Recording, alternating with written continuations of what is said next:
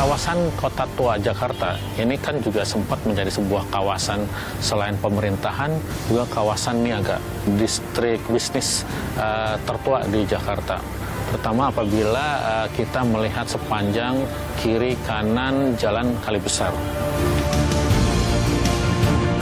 Bagaimana saya bisa cerita arsitektur sejarah kota Jakarta kalau kita tidak menyimpan bangunan-bangunan cagar budayanya. Jadi dia penting untuk kita melihat ke depan sambil belajar dari masa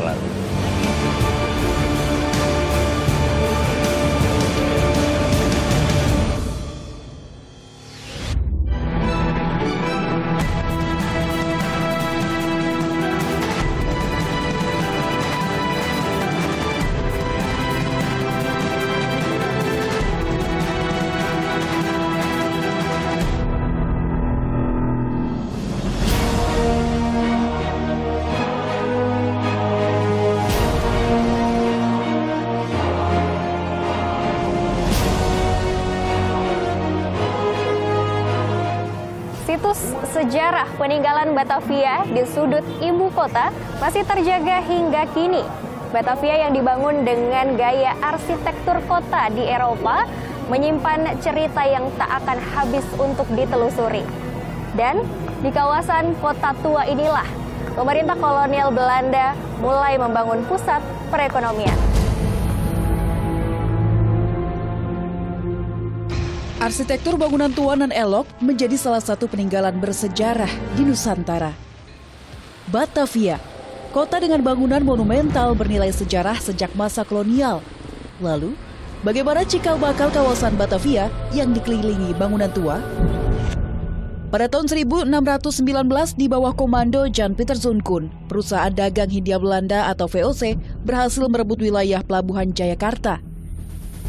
Setahun kemudian, kota megah bernama Batavia dibangun dengan luas 105 hektar yang memiliki pembatas benteng kota. Kota Batavia selesai dibangun pada tahun 1650 dan menjadi markas VOC untuk wilayah Hindia Timur. Sepanjang abad 16 hingga abad ke-17, Batavia menjelma sebagai kota penting yang menjadi pusat perniagaan. Menilik kembali sejarah kejayaan VOC di kawasan Kota Tua, saya bertemu dengan Jadrian Atahiyat, arkeolog cagar budaya DKI Jakarta, meninjau Gedung Museum Sejarah Jakarta yang dulu merupakan Balai Kota Batavia. Dahulu, kawasan ini ramai dengan berbagai aktivitas pemerintahan, seperti administrasi, pengadilan, hingga rumah tahanan. Kalau kita melihat di sebelah kanan ini, ini adalah penjara bagian daripada fasilitas uh, Balai Kota Batavia. Dan gedung ini adalah Balai Kota Batavia yang mengurus uh, seluruh uh, aset-aset kota, pemerintahan, dan lain-lain. Bahkan juga bangunan ini menjadi sebuah bangunan sebelum kota Batavia ini bisa juga mengatur seluruh negara Nusantara di sini. Ini pusatnya. Dan bangunan ini memang uh, cukup besar uh, dibangun tahun 1707 terus sampai 710. Gedung berarsitektur Eropa ini terletak melintang di antara Jalan Pintu Besar Utara dan Jalan Pos Kota sampai Jalan Lada.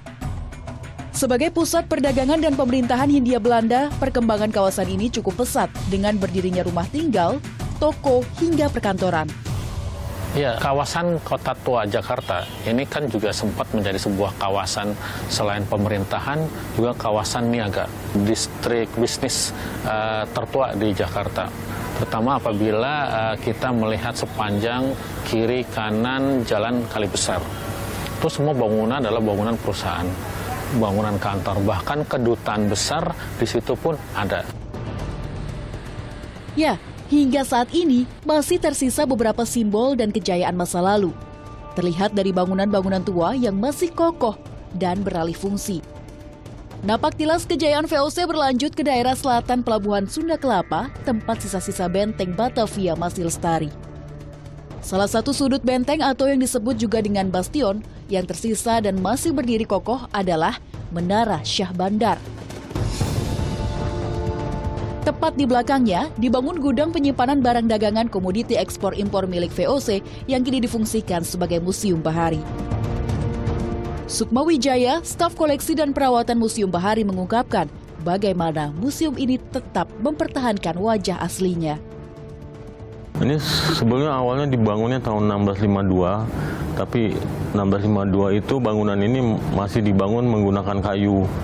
Lalu ada uh, menurut catatan sejarah 1670 terjadi kebakaran dan akhirnya tahun 1718 dimulailah dibangun kembali gudang yang menggunakan uh, batu dan kayu-kayu jati yang besar yang seperti terlihat sekarang ini. Kita bisa lihat di setiap pintunya itu ada tulisan Ano yang menunjukkan tahun dibangunnya setiap ruangan di sini. Dan uh, kalau dibilang asli atau tidak ya mungkin ini tinggi karena kemarin pernah terbakar gitu ya. Mungkin sekarang yang dibilang aslinya hanya 40 eh, persen gitu ya. Uh, maksudnya 40 persen itu karena yang sebagian terbakar itu memang sudah diganti konstruksi baru. Bangunan bekas gedung penyimpanan rempah VOC ini mengalami perbaikan dan pembukaran kembali akibat kebakaran sekitar dua tahun lalu. Kali ini, saya bersama Danang Triratmoko, arsitek pelestari cagar budaya, menyusuri bangunan yang baru saja dipugar, yaitu gedung A3, C2, dan C3. Jadi setelah kebakaran, nah, memang ditinjau ulang oleh the tim ya kira-kira harus mana yang diperbaiki dan bagaimana. Kalau yang C2 relatif karena dia masih strukturnya masih utuh tinggal atap saja yang bongkar. Kemudian lantai kita ganti, lantainya kita ganti, kemudian ditambahkan struktur baja tambahan saja untuk sampai ke atapnya selesai. Tapi untuk yang di C2 dan C3 karena dia eh, C3 dan A3 karena dia yang tiga lantai ini relatif uh, parah gitu, mau nggak mau kan kita harus bikin struktur baru menurut perencanaan kita akan ada struktur baru, struktur barunya ada baja. Nah, dengan struktur baja ini berarti uh, karena tidak boleh, kan kita kalau pada definisinya intervensi terhadap bangunan lamanya seminim mungkin, itu prinsip konservasi. Jadi uh, kita harus bikin struktur baja tambahan ini di luar bangunan yang ada. Lestarinya bangunan di kawasan kota tua ini menjadi memori kolektif masyarakat mengingat bagaimana kejayaan kolonial kala itu dalam membangun Batavia. Kota hasil rancangan JP Kun layaknya Amsterdam versi timur. Batavia dibangun dengan romantisme Eropa yang kental, jalan-jalan lurus dan teratur. Namun, eksotisme Batavia tak bertahan lama. Bencana banjir kerap menerpa. Kanal-kanal yang telah dibangun tak berdaya sehingga menimbulkan dampak kerugian besar. Pada awal abad ke-18, kota benteng Batavia mulai ditinggalkan. Lantas, bagaimana masyarakat membangun kawasan baru di luar benteng Batavia kala itu? Ya, waktu Daendels memindahkan pusat kota ke Weltevreden yang sekarang ada di sekitar lapangan Banteng, tentunya harapannya supaya kehidupan masyarakat pada saat itu jadi lebih sehat, tidak kumuh, tidak berdesak-desakan. Maskapai Dagang Hindia Timur atau VOC yang dikenal sebagai pemonopoli rempah-rempah di bumi Nusantara mulai runtuh. Praktik korupsi yang dilakukan para pejabat VOC membuat kongsi dagang ini bangkrut dan dibubarkan pada tahun 1799. Masa kejayaan kota benteng Batavia pun berakhir. Setelah Hindia Belanda berada di bawah kekuasaan Prancis, pada tahun 1808, Herman William Dendels resmi diangkat sebagai gubernur jenderal Batavia dan menguasai Nusantara. Kebijakan awal Dendels kala itu adalah memindahkan kota Batavia yang sudah tidak sehat lagi ke daerah selatan yang lebih tinggi dan nyaman. Daerah baru tersebut diberi nama Weltevreden. Dari eh, kota Batavia lama di sini, ini kan sudah dinyatakan sebagai kota tidak sehat dan dibongkar. Akhirnya tidak dibongkar semua uh, pemerintahannya berpindah ke Weltevreden. Dan memang awalnya itu di sana dibangun pada periodenya uh, Daendels itu tahun 1808 dan langkah pertama untuk membangun sebuah pemerintahan kota pemerintahan yang baru di situ adalah membangun sebuah istana yang namanya sekarang adalah uh, menjadi Kementerian Keuangan gedung itu. Itu besar sekali, menghadap sebuah lapangan besar dan uh, di situ dikatakan sebagai tempat yang namanya Waterloo Plain. Berdasarkan instruksi pemindahan kota, kawasan ini memiliki bangunan-bangunan modern yang lengkap dengan fasilitas urban seperti jalan lebar, lapangan, dan taman. Sepanjang abad 18 hingga ke-19, kota Batavia berkembang sepenuhnya menjadi New Batavia yang berbeda dengan Old Batavia atau Batavia Lama. Hal ini diungkapkan oleh anggota tim ahli cagar budaya Bambang Eryudawan. Ya, waktu Daendels memindahkan pusat kota ke Weltevreden yang sekarang ada di sekitar lapangan Banteng, tentunya harapannya supaya kehidupan masyarakat pada saat itu jadi lebih sehat, tidak kumuh, tidak berdesak-desakan, sehingga arsitekturnya lebih fokus pada tanah yang lapang, rumah yang lebih sehat, tidak berimpit-impitan. Dan itu yang kemudian menjadi ciri pembangunan di Jakarta sejak awal abad ke-19. Bersamaan dengan tumbuhnya kota saat itu, kawasan urban kian meluas seperti di daerah Menteng dan Gondang Dia. Banyak berdiri perumahan modern dan gedung pemerintahan baru berarsitektur megah dan indah. Menyusuri jejak sejarah peninggalan Batavia, saya berlanjut ke Menteng, kota taman pertama di Indonesia. Kali ini saya menemui Arya Abieta, seorang arsitek yang berpartisipatif dalam konservasi salah satu gedung bersejarah di Menteng. Adalah Gedung Konskring yang dirancang oleh Muyen sebagai pusat kegiatan seni kala itu. Ia mengungkapkan bahwa gedung ini didirikan di sudut strategis kawasan pemukiman elit Menteng dan sebagai gedung berlanggam arsitektur modern pertama kali di Indonesia. Kunskring itu kalau di Indonesia kira-kira semacam balai seni lah, balai seni. Uh, dia bersama bangunan di seberangnya uh, yang sekarang kita kenal sebagai Masjid Tut Mutia itu adalah sebenarnya pintu masuk ke kawasan real estate Menteng. Banyak hal-hal yang menarik karena gedung ini adalah gedung generasi pertama yang menggunakan beton di Indonesia. Kenapa? Karena dia dibangun uh, pada waktu pabrik uh, semen Portland di Padang dibangun 1910. Jadi dia dibangun 1914. Jadi empat tahun setelah semen itu diproduksi di Padang uh, oleh pabrik semen uh, Portland semen di, di sana. Dan ini menjadi generasi pertama bangunan yang menggunakan semen. Karena itu disebut juga sebagai bangunan pertama, generasi pertama yang menggunakan beton.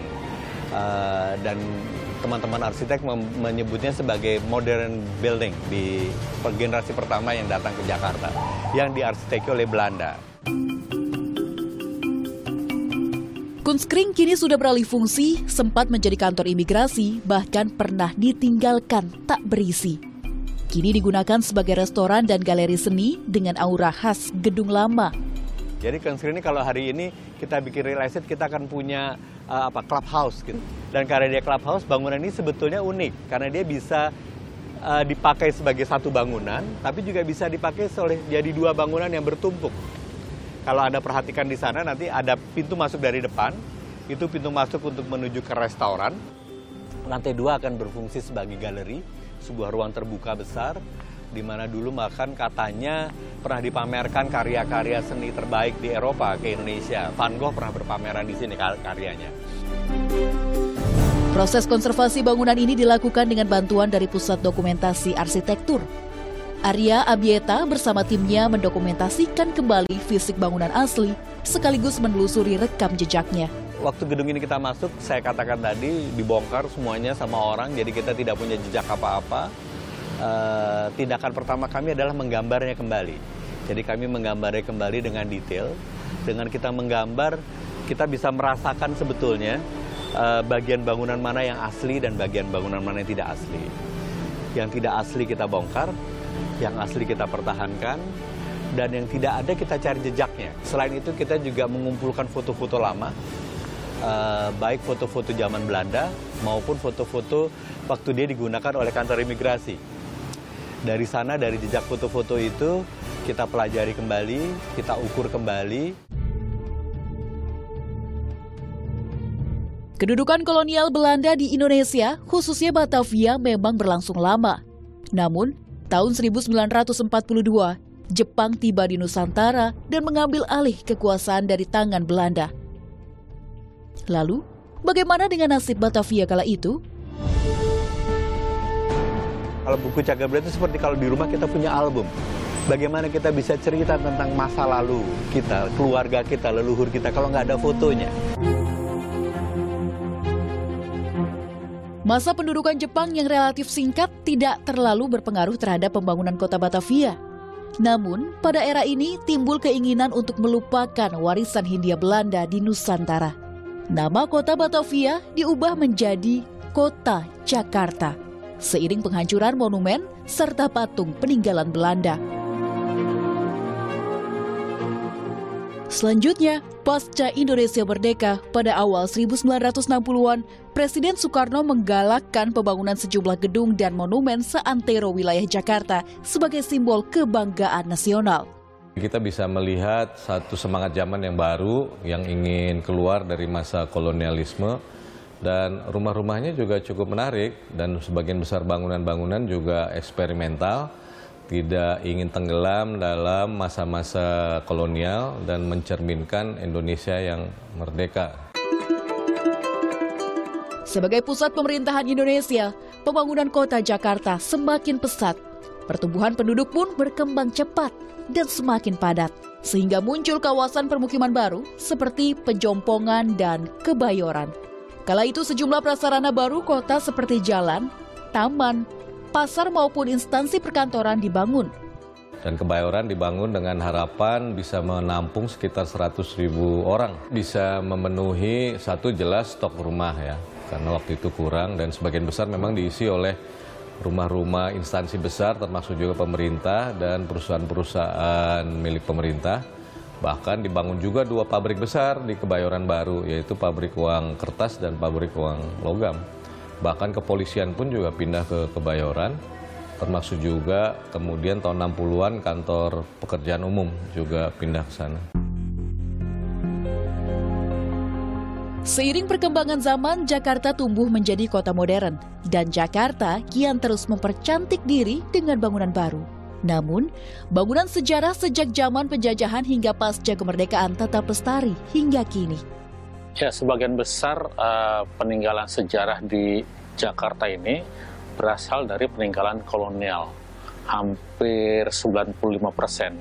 Sedangkan yang 5 persennya itu bangunan bangunan-bangunan dari periode lainnya. Tapi ini juga semuanya bangunan ya. Ini memang uh, banyak sekali, jumlahnya juga ada cukup banyak, bahkan terakhir uh, ketika kami lakukan pendataan tuh hampir 600 bangunan yang punya potensi untuk dijadikan sebagai bangunan cagar budaya. Bahkan juga ada beberapa tempat eh, bukan bangunan tapi merupakan sebuah situs, artinya sebuah pulau di Teluk Jakarta, Pulau Onrus, Pulau Cipir, Pulau Kelar, Pulau Bidadari. Memang kalau kita lihat di sana bangunannya uh, kelihatannya tinggal runtuh, runtuhan tapi justru kita sedang mempertahankan runtuhnya itu, tetapi juga mencegah adanya intervensi lain untuk membangun sebuah tempat yang terlalu modern di situ. Sehingga uh, kita harus kendalikan untuk menciptakan atmosfer sejarah. Perjalanan panjang konservasi pada era kolonial hingga saat ini menjadi sebuah pekerjaan besar untuk mengenalkannya kepada generasi penerus seperti pameran bertajuk Segar Bugar yang diadakan oleh Pusat Dokumentasi Arsitektur beberapa waktu lalu.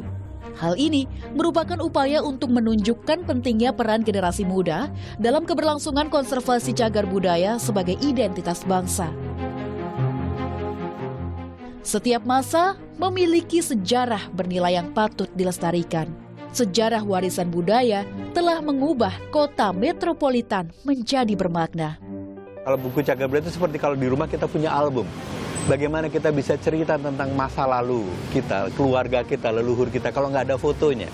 Bagaimana saya bisa cerita arsitektur sejarah kota Jakarta kalau kita tidak menyimpan bangunan-bangunan cagar budayanya. Jadi dia penting untuk kita melihat ke depan sambil belajar dari masa lalu. Ya, menjaga dan merawat cagar budaya bukan perkara mudah. Hal ini menjadi tanggung jawab bersama Jakarta dengan berjuta cerita di setiap sudutnya. Selayaknya tumbuh dengan narasi yang kaya akan sejarah. Tak hanya menyimpan cerita sejarah masa lampau, bangunan cagar budaya peninggalan kolonial Belanda menjadi bagian episode panjang perjalanan ibu kota. Sudah sepatutnya bangunan tua non eksotik lestari sepanjang masa.